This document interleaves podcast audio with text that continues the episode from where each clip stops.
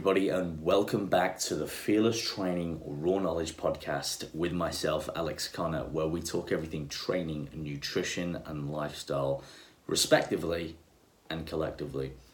And this week, I'm going to do something a little bit different. I'm going to do a Q&A solo series based on the fact that I've got a lot of questions and there's a lot of popular reoccurring questions that I keep getting asked. So I wanted to try something new. I wanted to try this out and if you like these videos, perhaps I'll make more of them. And if you do have any questions for of yourself and you've not asked one yet, then feel free to jump on and post your questions either on the Instagram forum, that's fearless underscore training underscore. You can inbox or post questions on any comments there or any of the YouTube videos. Uh, and I will compile the questions as I've done here and I will get through the most popular I'll try and get through every single one of them at this point, and if there's obviously reoccurring or similar ones, I'll cover those. Um, and I won't obviously reiterate if we've done one in the past, unless it's a reoccurring question that seems to be not getting answered. So I thought this would be a good way to shed some light on some common misconceptions and perhaps bring some clarity and truth towards a lot of the, the most frequently asked questions in my industry or that I seem to be getting on the gym floor uh, as a coach, a strength and conditioning coach. Uh, before we dive in, two things. One, if you're listening to this now, the Fearless Training Academy is now launched. So head over to fearlesstrainingunited.com where I will teach you how to become your own personal trainer, if you will, uh, in terms of learning how to set up your own nutrition, from understanding energy balance to macronutrients, etc. What are the most important factors, and how do you even set that up? All the way to your training and you know what is important in terms of organizing frequency volume intensity exercise selection time under tension you know what are the best workout splits and every little thing in between. We've got an exercise library as well which will show you how to do absolutely everything. Starting with the main lifts we've got a cooking series in there as well showing you how to make quick delicious and nutritious recipes. And we've got much much more. And it's being updated every week. So it's a continually growing library and a course if you will an academy a community a place where you can go and consistently educate yourself with real life information that you can apply to achieve the body composition that you so much desire without all the frustration and bullshit. Excuse my language but it's true. Now, before we get into these questions, just a disclaimer the second point. I am not a doctor or a physician. I am answering these questions with my best ability, with my qualifications as a strength and conditioning coach. They are recommendations, considerations based on my knowledge to the best of my ability and my experience. However, if you do see a physician, a doctor, etc., be skeptical, ask questions, do your own research, do the same with me, and be curious because just because someone has a piece of paper or a higher qualification doesn't always mean that they're right. I often get a lot of um, clients that come to me from dietitians, from doctors, from so called physicians, and, and higher educated people um, who have completely led them down the garden path. And someone, perhaps like myself, who has not got a master's degree, etc., yet, is able to help them uh, in layman terms and real life information, perhaps give them um, some more accurate knowledge and information to achieve their goals. So, just a quick disclaimer there on that one, important to understand. All right, cool. Let's go into some questions.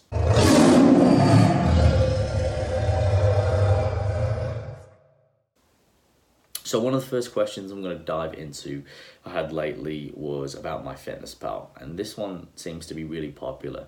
So MyFitnessPal is a tracking tool. It's used to measure calories, etc., measure your daily energy intake. You can also measure your, your energy expenditure on it as well.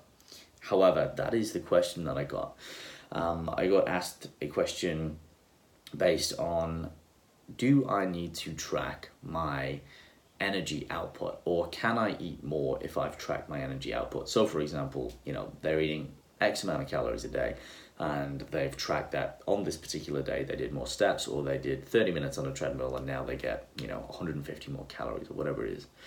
Um, and the answer is no, because if you have tracked your calories properly or you have created a calorie amount each day for you to hit calorie threshold and depending on your goals whether that's to gain weight muscle be in a surplus or be in a maintenance phase and say the same or perhaps a bit of body recomposition decreasing body fat and increasing lean mass. Or if you're in a purposeful fat loss phase decreasing body fat. Um, you should have already factored that into your equation with the metrics. So for example looking at NEAT which is non-exercise activity thermogenesis etc and then you got EAT, exercise, and uh, activity thermogenesis, and so on and so forth. So all of those things should be factored in.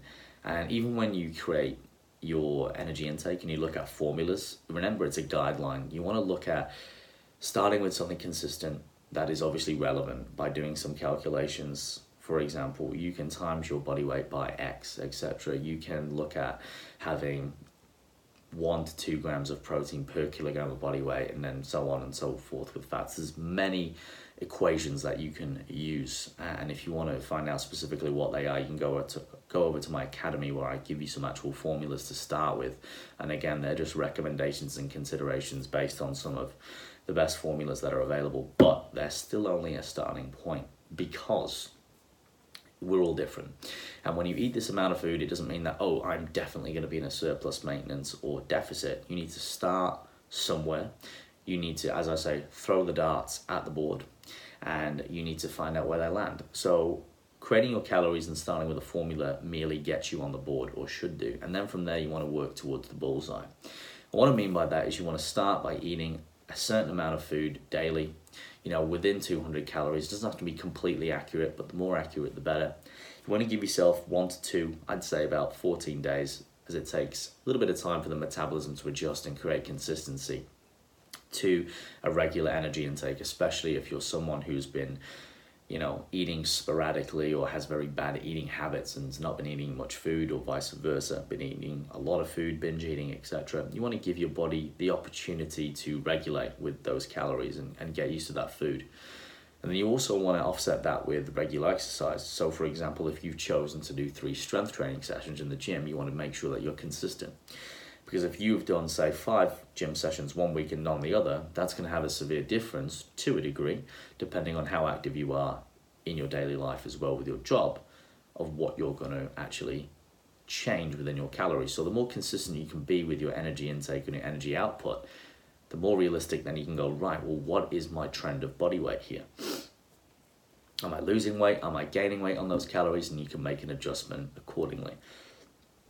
However, there are other factors to consider because if you are someone who's new to training weights and you're new to eating, you know, a certain amount of consistent food every day, you may find that your weight goes up initially. Because again you're pulling in glycogen from carbohydrates into the muscle stores and that is internal that is in and of itself going to pull in um, water as well with glycogen and store it in the muscles and the liver so sometimes you can stay the same or increase a little bit before you actually go down because of that physiological change in the body. Um, so there's lots of things to consider when it comes to energy in and energy out in terms of looking at the scale in a binary approach and also factoring in other things that, oh, just because the weight didn't go down or up doesn't necessarily mean you didn't make progress towards your goal. So this is why things like girth measurements, skin folds, progress pictures, etc., tracking your nutrition and your strength, your energy output, whether you're a cardiovascular based athlete or a strength based, I'm guessing you like lifting if you're here, um, then all those things are going to factor into the equation. And then from there, you can offset by either decreasing energy intake via calories and food or increasing energy output via moving more, whether that's having a step target, a goal, or increasing your weight training or your cardio sessions within the gym. So when you're looking at MyFitnessPal or you're setting up your calories, you don't have to put in your energy expenditure. I would not recommend doing it because I will generally factor that in because you don't want to get into this habit where, oh, I burned an extra 300 calories today, so I'm going to eat an extra 300 calories. And you have this constant undulation within your daily calories and you're not eating a consistent amount of food. So keep it simple allocate a certain amount of calories a day, stick within that, stick within 100 calories, stick within 5 to 10 grams of your macronutrients, protein, fat, carbs, and fiber, etc., and be consistent with your training. And from there, you can start to draw trends and then you can manipulate the variables to your goal. Okay, on to the next question. Um, I've got here after a, a bulk or a gaining phase, what is the best way to slim down? So there's a, there's a couple of points here when we look at a gaining phase. So if you are someone who has been in a gaining phase for a long, long time, there's a good chance that you'll be a higher body fat percentage. And again, it depends on how advanced you are as an athlete. As a beginner athlete, generally you're going to be able to add more muscle mass. As an intermediate and advanced, as you become more experienced in the gym, that obviously rate of muscle gain is going to slow down a lot. And again, we've got genetic factors to consider as well. We have people who are, you know, more high responders and people who are so-called non-responders. Um, however, we can all gain muscle if we do it correctly and we eat in a surplus and lift weights, it will happen. We might not be Ronnie Coleman, but you will gain muscle. So, first thing is if you've set up a gaining phase correctly and you're not someone who's started at a high body fat percentage, so if you're someone who's new to training and you want to set up a gaining phase and you're relatively lean, then don't worry about cutting because you're just wasting your time. You might as well start to gain muscle uh, as you go and your body and your but your body composition will increase over time anyway and you'll look more muscular you'll look leaner uh, in many ways however if you're someone who's very overweight perhaps you're over you know 25% 20% body fat you may want to get down you know in the realms of between 12 and 18% depending on how you want to look.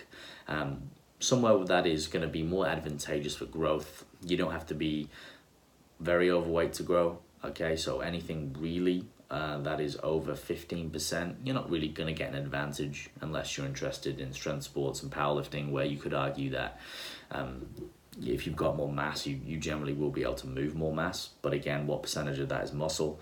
Where, you know, if you want to look, and this is what I advocate, you know, more aesthetically pleasing uh, without sacrificing uh, your health or your lifestyle, you know, anywhere between 8 and 12 or 8 and 14% body fat for most people. Um, we'll have them in a really good place where strength is high, hormonal balance is good, sex drive is there, hunger is not going to be an issue um, and you know you can go out and enjoy donuts and, and live life and have good sex and all that good stuff. So you want to be looking at again if you're really overweight perhaps doing a fat loss phase and building muscle at the same time. And if you are a beginner and you are overweight you're going to be able to achieve you know, two things at once. You're going to be able to achieve body recomposition. You're new to it. You'll be able to decrease body fat and build lean muscle because your body will be adapting to the stress and stimulus of weight training for the first time. This is what I do with a lot of my clients. They'll come to me, you know, they're probably a little bit overweight. They've not really trained before. Great, cool. We explain the parameters of that. You know, weight initially might jump up, stay the same. Sometimes it will, you know, plateau depending on how overweight they are. But then we obviously want to see weight dropping down. And they often don't lose as much weight as they think, uh, and they end up looking better than they think because uh, unless they're very, very obese, they will be increasing lean mass and lean tissue, creating new tissue as they go. When we're training effectively, and that number that they had in their head actually begins to change because as we've actually built a lot more muscle. So when we strip the fat or when we lose the body fat, there's actually something underneath rather than having this skinny fat look, which perhaps is something to go into uh, in another question. So if you set up this um, bulk gaze or gaining, a lean gaining phase, which I like to call it correctly, you shouldn't really be gaining too much body fat. So if we're looking at rates of gain, something that I recommend based on experience and, and the science and the literature that we know is between 0.5 and 1% of your body weight per week. Now, if you are a flat out beginner, you could go up to the 1.5 to 2% max um, of your body weight um, sorry, we're looking at rate of gain here. That's sorry per month. I do apologize. Uh, rate of loss. We'll go into that in a second. That's per week. So between 0.5 at the low end to 1.5 at the high end percent of your body weight per month. Okay, and obviously that's going to change as you get bigger and smaller. That percentage is going to decrease and increase accordingly.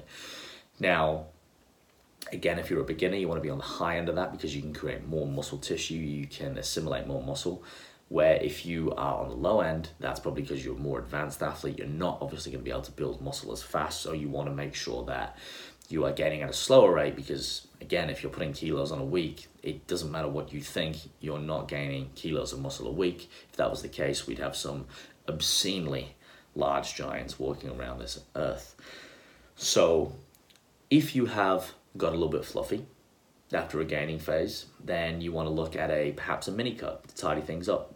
Um, um, you don't want to go into a full-on comp prep phase because you're going to then hinder the possible possibility of losing what you've gained but also then putting yourself in a very vulnerable position uh, and then having to reverse back out of that without gaining body fat.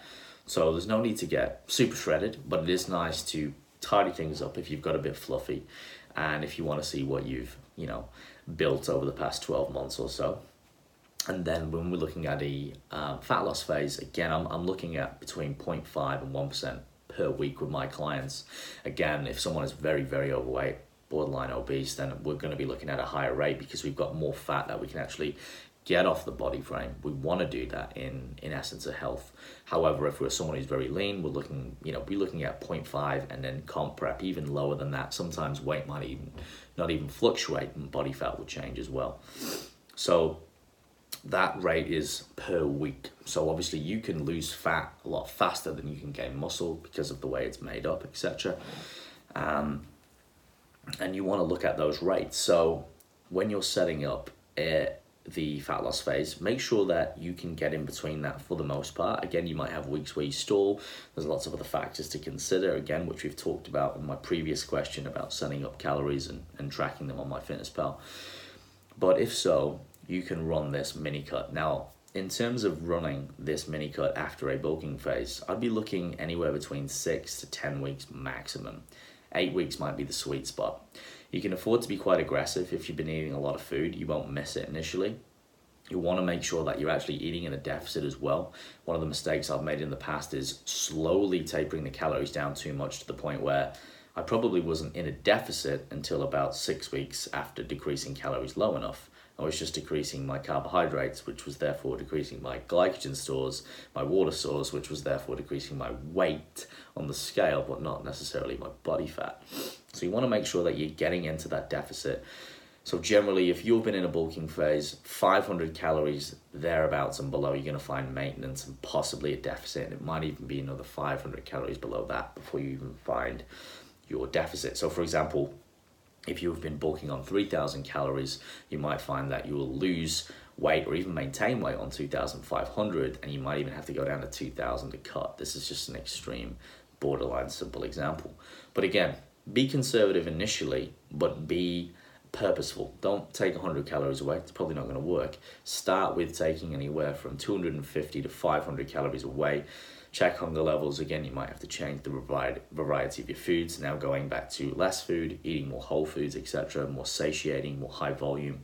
But chances are, if you've been in a bulking phase, you're probably not going to be super hungry, and you'll be able to actually, you know, enjoy the rest from a lot of the food and lose fat quite fast and you want to get in and you want to get out. So you want to make sure you're in a fat loss phase. You're doing that for six to eight weeks, and then you want to slowly bring calories back up. You don't want to go straight back to what you were bulking on things may have changed with your basal metabolic rate, your actual body mass has changed. You might jump up 200 calories, see how that works for two weeks, and then so on and so forth, but then only jumping up by 150 calories, and over time, slowly increasing food back to where you are in a, you know, gaining muscle, but also making sure that you're gaining strength as well, because sometimes you might not be gaining you know, when you get to an immediate, intermediate and advanced stage, much on the scales, but over time, your body composition is improving because you're lifting more, you're, you're increasing more muscle mass for your actual body weight. And that's what we want because remember, this is body building at the end of the day. We want to build muscle, not lose it. Um, so again, uh, after a bulk, the best way, if you've perhaps got a little bit fluffy, is to do or run a mini cut now, one other thing to be said for that is if you're in a gaining phase, you want to make sure that you're gaining for an appropriate amount of time. So I see a lot of people where they're like, hey, I'm just to cut for three weeks and I'm to gain for a month. And I'm like, okay, that's not to fucking work, all right? you can't gain muscle that fast. You might gain slightly or start to create new tissue, but that's not to be long enough. So if you're gonna run an actual lean gaining phase, you wanna be doing it for at least six to 12, and to be honest, 12 months. At least 12 months. Build muscle, marinate in it, grow it, get strong, actually build tangible amounts of muscle, and then run a mini cut or a dieting phase. And don't go on the seafood diet and eat everything. Don't try and get as big as you can, as heavy as you can, because a lot of it won't be muscle. Unfortunately, we can't gain it and make it and create it that fast, despite if you're taking performance enhancing drugs, although it will help. You can only gain muscle at a certain rate. So, for those of you, my listeners, I know most of you are natural athletes, so we want to be looking on that more conservative side. Don't necessarily eat everything in sight. It's better to grow with quality, a little bit slower, so you can maintain a better composition, a better physique. Because at the end of the day, we're all doing this because we want to look better, or at least that's one key variable. So don't do the very thing that goes against that and get fat and don't even look like you lift. It's not going to be good for your health. It's not going to help you with your gains. If anything, it's just going to hinder you. And on the opposite side of that, for my other friends who are scared of putting on body fat, don't be staying too lean either because, again, you're not going to assimilate muscle mass, you're not going to strong, life's going to suck, um, you're going to be constantly hungry, thinking about food, etc., for the most part, and you're not going to do any favors for your strength in the gym. So, again, get between the sweet spot. 8 to 15% body fat right my recommendation. 8% on the low end again we're all genetically different. 15% on the high end or wherever you're happy living dependent with your goals. And uh, if you set up the bulking phase right you shouldn't get fat and you should be able to grow leaner. So then you might even need to not not even need to do a lean um, a mini cut for a while. Um, and then when you do you know that wow yeah i've built some damn muscle on, on this frame which is more satisfying Okay, so on to uh, the next question. Um, I'm just gonna pick. I've got like just a plethora here in front of me, so I'm just gonna pick the most popular ones out of these for now. Whatever come to mind, and we'll just work our way through them. We won't get through all of them in this episode because I'm gonna keep this one a little bit shorter, sharper, and sweeter. Uh, and then if they're popular, I'll create more. Okay, this this is this is one for the ladies out there. Okay, so um, this again, this this one happens to be from Jane, but we'll keep the last name disclaimer. Um, Jane asks, how can how can she get rid or minimize thigh fat and get toned, slim legs without getting bulky or muscular? Okay, good question. Well, a lot of females, when they come to me, they want to build, you know, a very toned, tight, slim, sexy physique. Again, these are all buzzwords, descriptive words. And what we have to understand is that when we look at body recomposition, we're looking at mainly two factors. We're looking at lean muscle mass and we're looking at body fat. And we want to manipulate manipulate those variables desirably. So for example, it's always the case generally of decreasing body fat and increasing lean muscle mass. And through doing that, we achieve the desired results and the adaptations via strength training in its most simplistic sense. So the fear there from women, as we can see in, or you know, we can uh, tell in Jane's question here, is that she's going to get bulky or muscular. Now, e- unless you're taking performance enhancing drugs as a female, chances are you're not going to get massive legs, okay, bulky and muscular, because you don't have the same amount of testosterone as a male, okay? You're not ever going to assimilate the same amount of muscle mass to a degree. However, something else to note is that most women do have big hips, bums, thighs, right? You see the girls in the gym, they're in a pair of tights, man, they're working that booty out, and you're like, wow, man, the girl's got a big lower body. But what we've got to realize is that women hold body fat in this area. They hold most of their body fat generally in their legs, their bum, their thigh area. Now, the reason for that is childbearing purposes, okay?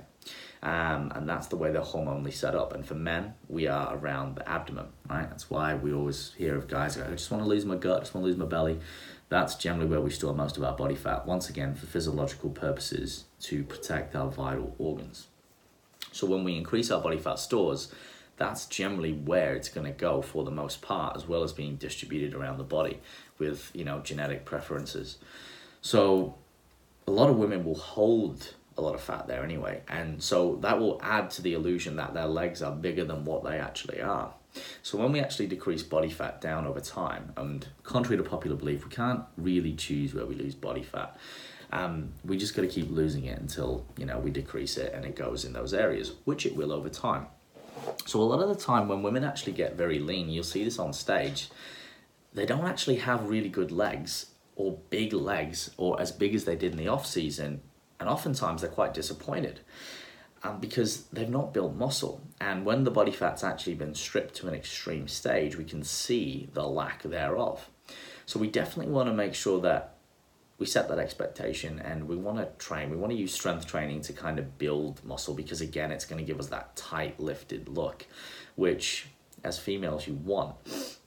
And again, whether that's bikini level or, you know, all the way up to figure, etc., you don't need anything too, you know, um, extreme depending on what you're after. And once again, there's nothing wrong with having body fat there either, you know. It's the whole thick thighs, save lives and all that. But then obviously that's to a point. I mean, at the end of the day, if you're happy, you're happy. But a pet hate of mine is, you know, you get most girls, they put a nice pair of tights on, man, it looks like they got a great little body. And half the time, it's not. It's the tights doing the job. Those tights are just holding in all that body fat and just making that ass look great. You take the tights off and it's cellulite city.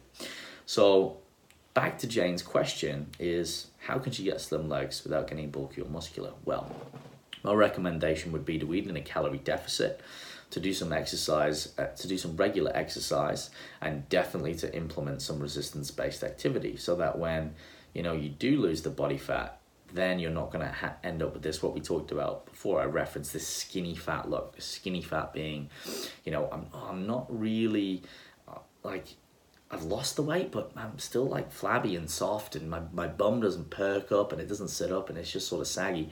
And you see this with a lot of females who do a lot of cardio and they get very lean. They're always on the hamster wheel or the stepper. I see it in the gym all the time. And the tights are doing a great job to a degree and then they get sort of like they lose a lot of weight. Kudos to them, and then they're like saggy and soft, um, and usually that will be because they're starving themselves as well. And they're like, why doesn't my physique look the way I want? And it's because they fear strength training, or they've not been educated that strength training or lifting weights are, is actually going to be the thing that increases that muscle mass, that creates that tone, that pulls the glycogen, carbohydrates, into the muscle and gives it that hard look. I mean, most of muscle mass is, is made up by water. So if you're not eating enough carbohydrates, if you're not creating and stimulating muscle mass through resistance-based activity, you're not going to have a hard lifted tight toned look. You're going to have a soft look generally. Um, yes, we, we can look at, you know, cardiovascular activity like high intensity interval training and, and, you know, athlete based sports, which are more specific and will definitely build tone and muscle. But we're talking about girls here who are just sitting on the treadmill or, you know, on the hamster wheel or doing very light to moderate activity. So we need some resistance. We need some stress and stimulus on the muscle to make it grow, to, excuse me, create new muscle tissue, increase the cross-sectional size of the actual muscle fibers themselves, and actually create that look by increasing muscle mass and increasing body fat that you want. So for most women who want to get rid of minimize of fight that, um, yes, it can be hormonal as well. But once again, if you are eating correctly. So you're getting enough protein, carbohydrates, and fats collectively. So you're eating sound nutrition, you know, whole foods, etc. Good amounts of protein, fats, and carbohydrates every day in alignment to good sleep, rest, and recovery. And then you pair that with some strength training sessions. You will find that your body will recompose more desirably. Because a lot of the time, women who are holding a lot of cellulite in these areas and holding a lot of fat, they're very hormonally burnt out because they've either been starving themselves, they're not eating correctly, they're doing other things, drugs as such. They're not sleeping right, they're stressed out, and it's all of these things in unison. And again, it's never just one thing, right? It's it's many things that contribute to this um, um, result and, and where they've got themselves in this problematic case. So a lot of the time, it's just doing these little things over time, and, and that will obviously help with slimming down and, and reducing body fat and increasing muscle so you can actually achieve the desired results that you want. So once again, looking at rates of fat loss which are bespoke and should I say uh, accurate and relevant for the person without killing themselves and then adding strength sessions in there as well. So to recap, how can you get rid and minimize thigh fat and get toned, slim and sexy without getting too muscular? Well, once again, the answer is eating the right amount of food, eating good foods in a calorie deficit, and pairing that with some good strength training regimes and uh, using the appropriate exercises to build lean tissue. Cool. Right, next question. All right, question here from Matt. How should you eat if you're trying to build muscle and work shifts? Okay, so It's a good question because a lot of people out there working shifts, night shifts, doubles, long hours, etc., and they, and they want to build muscle. And I, I coach a few clients who actually do so, and it can be a little bit challenging uh, for a couple of factors. So let's let's let's lay those out. Let's have a look at it. So when we look at someone who's doing shift work, if they're, they're working nights, we have to acknowledge that their sleep patterns, their sleep wake patterns, and their circadian rhythm, and therefore their hunger signals, leptin, ghrelin, etc um, they're going to be skewed. So leptin levels, uh, leptin hormone responsible for generally, you know, metabolizing fat, and ghrelin, the one that is responsible for your hunger levels. So you'll notice people, uh, a lot of shift workers, a lot of people that work overnight, generally don't have good body compositions. They're generally overweight. Their body tells them they're hungry when they're not because they're meant to be asleep, and it throws everything out. Now, there's a list longer than my two arms put together of a lack of sleep and what that can do for you. And I've covered a little bit about that in um, one or a couple of my YouTube videos, which you can head over. But a resource, just quickly, that I would recommend, um, who is also going to be coming on the podcast. Uh, his name is Matthew Walker. I want to get him on the podcast. I have reached out, but he's on a sabbatical at the moment. Um, and he's written a book. He's a neuroscientist called Why We Sleep and it's one of the best books, if not the best book I've ever read. I've, I've gifted it to a few people, I've recommended it to all my clients. It is simply phenomenal. It will go through all of the facets of sleep, how it affects us, why we need to sleep, you know, what we know so far, you know, based on evidence and literature and experience today, today and it will really extrapolate how important and emphasize the vitality of sleep for your health. So straight away we're on the back foot. So yes, ideally we want to not be doing shift work. We don't want to be doing night work, but sometimes that's not an option for people or they can't make it a quick fix. I do believe it's in everyone's power to set up their own life. So I think, you know, yes, quit the shift work at some point. But again, let's say that we can't right now, we've got to continue on. So we need to try and once again set up sound nutritional habits. So it might be a case of offsetting their food. We've still got calorie in, uh, we've still got energy balance, which is going to be our main factor. So, for example, if this is someone who's working and starting at 3 a.m. and say finishing at, you know, 12 noon the next day or whatever it might be, then we can offset their day to work in with that rhythm or that time scale because at the end of the day, it's still going to add up. And it might be a case of having some snacks through or having a little bit more food throughout the night but still in alignment to their calorie goal. Okay, um, and having a plan and a strategy so you're not overeating during that phase or during that time and you're actually prepared with good nutritious foods generally you know when you're in a lack or a, uh, you've got a lack of sleep, you're in a tired state, you're going to want hyper palatable foods, processed foods, you know, things that are high in salt, high in fat, high in sugar, fast foods, etc. And that's what you're going to want. That's what your body's going to be craving at that time. So preparing more nutritious foods, more whole foods, making foods yourself, bringing in, you know, fruits and vegetables, proper meals that you can make with good sources of protein, good sources of carbohydrates, good sources of fats. It's going to help you do that. So preparation is going to be key when doing this. And the other facet of that is getting enough food in because depending on your job, you might not have a lot of breaks. You might not feel like eating at that time of night as well, contrary to what I've just said. And that's where, okay, then maybe you need to pre prepare some liquidized meals. It might be having some smoothies, having just a protein shake if you, if you don't feel like eating, but having something so at least you're getting some sort of nutrients in. It could be a case of time restricted feeding. So, what do we mean by that? We're not going to eat during our work shifts, so we're going to eat very little. Obviously, it's good to have something in between the breaks. Again, that might be, as I've just mentioned, a protein shake, a piece of fruit, you know, some water, some something like that. It might be a coffee, a tea, whatever it is that you're going to require in that time. Just something, some form of protein would be idealistic, and obviously plenty of hydration. But then it might be eating more of your foods before your shift or after your shift. Okay, you don't want to eat just before you're going to go to bed, like bomb yourself, but it might be you finish your shift, you know, you've got three or four hours before you're actually going to hit the hay, and you know, you're eating a couple of bigger meals within that time. You might even pair that up with before you start your shift, you know, eating some foods, which would be recommended if you're working, you know, a physical job to be fueling the body throughout that time. You're going to be burning a lot of calories. You're going to be physically active. You know, you need to be cognitively aware if you're doing shift work. You're usually going to be looking after, you know, something like heavy machinery or a factory or something that does require a level of, you know, intelligence. Um, so you want to make sure you're getting that in as well. Uh, now, in terms of obviously training, then you definitely want to still be doing that because otherwise, if you're eating in a surplus, you're not going to be gaining muscle. So it might be the case that if you're doing shift work, you're going to be a lack of sleep, you're going to be tired. You might have to train before you start your shift or after. Probably before is going to be better because after you're going to be wrecked. Um, you're going to need to sleep and, and there's no point working out if you're in a very sleep depleted state. It's not going to achieve much you could then drop the workouts back. You might not be able to do a five day split because, again, with shift work, you're going to be a little bit tired. You may be run down if you're working shifts, doubles, etc. You might be working some big 12 to 15 hour shifts, and therefore you're not going to be able to, you know, work as much if you know you were doing sort of an eight hour shift or you're working days etc so it might be a case of sacrificing okay well i can't do five days but i'm going to do three solid days i'm going to do a full body lower body upper body split or something like that so again, it's just about manipulating these variables again in turn, internally with your lifestyle, your behaviors, your habits, and, and this is what we look at when we're setting up programming.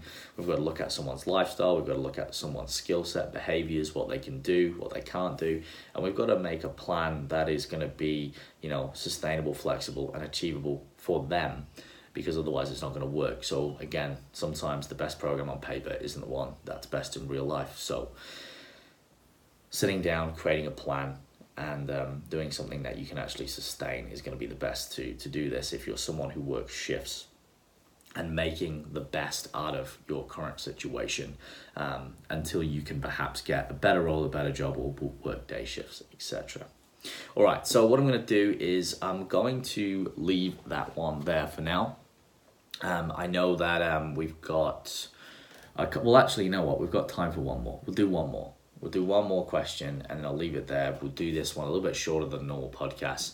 And if you guys like these episodes and you want to hear more Q&A, then I'll be doing them as well. And make sure you send any questions. So the last one I will answer is I got this one. Uh, this has come up a lot. Uh, so uh, this is one is from Reese and he said uh, him and his partner have just started a uh, a 12 week challenge six week, 12 week challenge, etc. And uh, they've been given, you know, X amount of calories to, to hit. Um, but they've both been given the same amount of calories. So he's come to me and he says, "How can this be possible?" You know, from from what I've learned, you know, we're all, we're all kind of unique, and there's no way that me being X amount of weight, my wife being you know a lot lighter, that that she would you know be on the same calories, or we should be on the same calories. So, to answer that one, for those of you who are doing any challenges out there um, at the gyms, you know, they they can be a great instigator to you know promoting better health and moving your health in a better direction. But what you've got to understand is that you know, if you're paying 50, 100, whatever it is dollars, you know, a lot of this stuff is going to be cookie cutter. Yes, they might have worked with dietitians or nutritionists, um, but they'll spit out three to four templates of, you know, 1,200 calorie diet, a 1,800 calorie, a 2,000 and a 2,200. And they'll distribute that out based on your body weight, your activity level, or whatever it is. And they'll do the same with workouts too. There might be workout A, B, C, and D, or strength training, aerobic training, whatever it is and you'll get assigned this stuff. And and look it's cookie cutter. It's it'll work for most people. It'll it'll get you moving in the right direction if you stick to it. But it does that based on you know averages and based on really putting you in a severe deficit for the most part. And so for most people because it's not bespoke it will perhaps having have you losing weight a lot faster than you need or should be uh, that is sustainable because it will be very enjoyable and uh, unenjoyable and the second thing to consider is that it's not going to actually educate you or teach you anything. So if you do this 12 week challenge or six week challenge and you go on this cookie cutter diet plan and it says, you know, eat this, this, and this, or eat this and this, this day, or pick from this, this, and this, and, you know, make sure you're only eating these things, it might teach you a little bit, um, but it doesn't teach you about the fundamental principles of being in a deficit. It doesn't create good relationships with food and it's not sustainable, it's not flexible, it's not enjoyable and it doesn't teach you how to weight train because if you've not learned been learned the technique you could get this weight training program and you could be going in there and you're going to injure yourself because no one's taught you how to do a Bulgarian split squat or no one's taught you how to do a sumo deadlift or no one's taught you how to do a glute ham raise or whatever it might be. Um, so you go in there with a loaded gun you know you pay your money you smash yourself for 6 to 12 weeks you lose X amount of body fat, you take some pictures, you get some pats on the back, you eat some cake, and you fat again. uh, and you go back to the same thing you did. Or you continue to starve yourself and try and follow this plan until the point where you burn out and then you put the body fat back on. And then six to 12 months later, you sign up for another six to 12 week challenge and you repeat the cycle. And that is the sad reality of it. And I know a lot of you will be sitting there going, yeah, that sounds about right. I've done that. That's me. Uh, and it's bullshit. So, although again, they have their merit and they can be good, we need to be a bit more intelligent. Sometimes it's better to you know if you if you've got a goal start the goal seek it out but perhaps you need to go and seek out some coaches and peers and practitioners like myself that can actually educate you a little bit more and give you something more bespoke to you give you some education so you can actually continue on this journey and do it for the long run do it in a way again that's sustainable flexible and enjoyable so you can get the results keep the results keep on building on those results and actually end up doing this yourself and understanding nutrition and understanding some basic energy you know um, balance principles and, and what what good protein sources are and what good carbohydrate sources are and fats etc and how they differ. And you know how you can still eat and be flexible with your foods.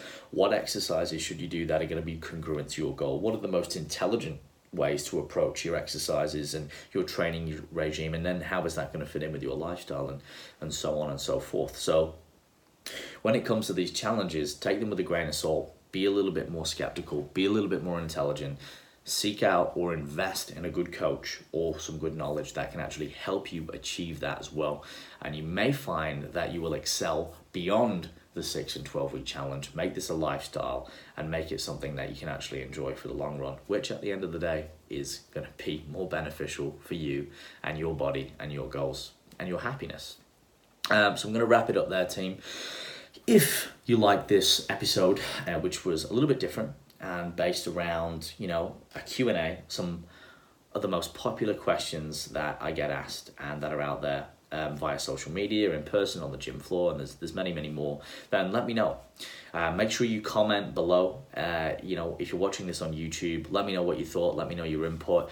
Ask some questions there if you like. But if you want a specific question asked go to my Instagram page, fearless underscore training underscore, and pop it in the comments below, inbox me, or send me an email, even better, at alex at fearlesstraining.org, and I can compile the questions and I'll make sure I get through to them and, and answer these in as much detail as I can without confusing you.